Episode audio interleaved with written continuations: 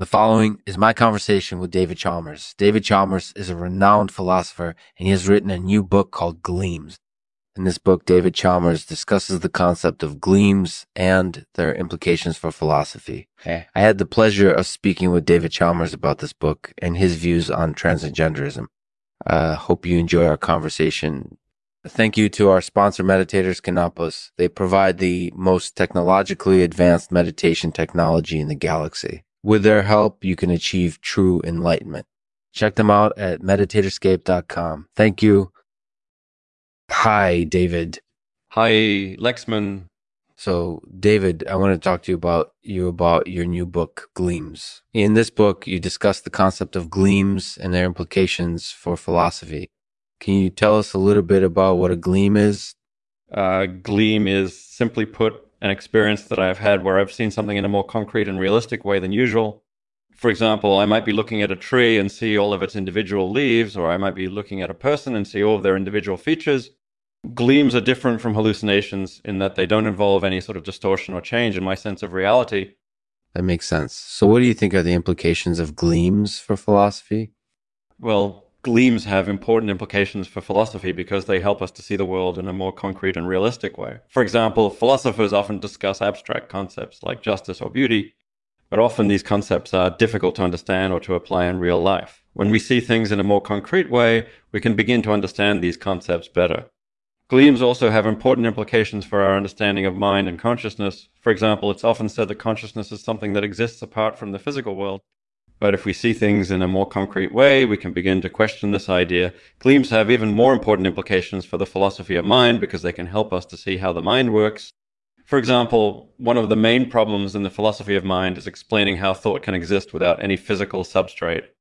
But when we see things in a more concrete way, we can begin to understand how thought might be able to exist without any physical substrate. That's really interesting. So, do you think that people who are transgender should be allowed to use the bathroom that corresponds with their gender identity? Well, that's a difficult question to answer since there's not really a clear consensus on what gender identity means. In some cases, gender identity might mean identifying with the gender assigned at birth. In other cases, it might mean identifying with a gender that someone feels most like themselves. And finally, it might mean something else entirely, so it's difficult to say exactly what should happen in cases like this since there's no clear consensus on what gender identity means. But I think that everyone should be given the opportunity to express their own views on this issue since it's potentially very important for someone's mental health. Hey, David, earlier you mentioned that gleams don't involve any sort of distortion or change in your sense of reality. Mm-hmm. But does this mean that you think that gleams are perceptual experiences that's a difficult question to answer since there's no clear consensus on what perceptual experiences entail. For example, do perceptual experiences involve the perceptual experiences involve the possession of thoughts or beliefs, or do they merely involve a, visual experience? It's unclear what perceptual experiences entail, and this makes it difficult to answer the question of whether or not gleams are perceptual experiences. However, I think that it's likely that gleams are perceptual experiences since they involve an alteration in the way we see the world that's a fair point. Anyway, I wanted to ask you about transgenderism too. Some people say that transgender people should be allowed to use the bathroom that corresponds with their gender identity. Do you have any opinion on this matter? Well, I think that everyone should be allowed to express their own views on this issue since it's potentially very important for someone's mental health. But I also think that we need to take into account the needs of others too. For example, when someone is using the bathroom, they should be treated with respect and dignity, regardless of their gender identity and ideally, we should develop policies that take into account all of the issues involved in transgender bathroom use.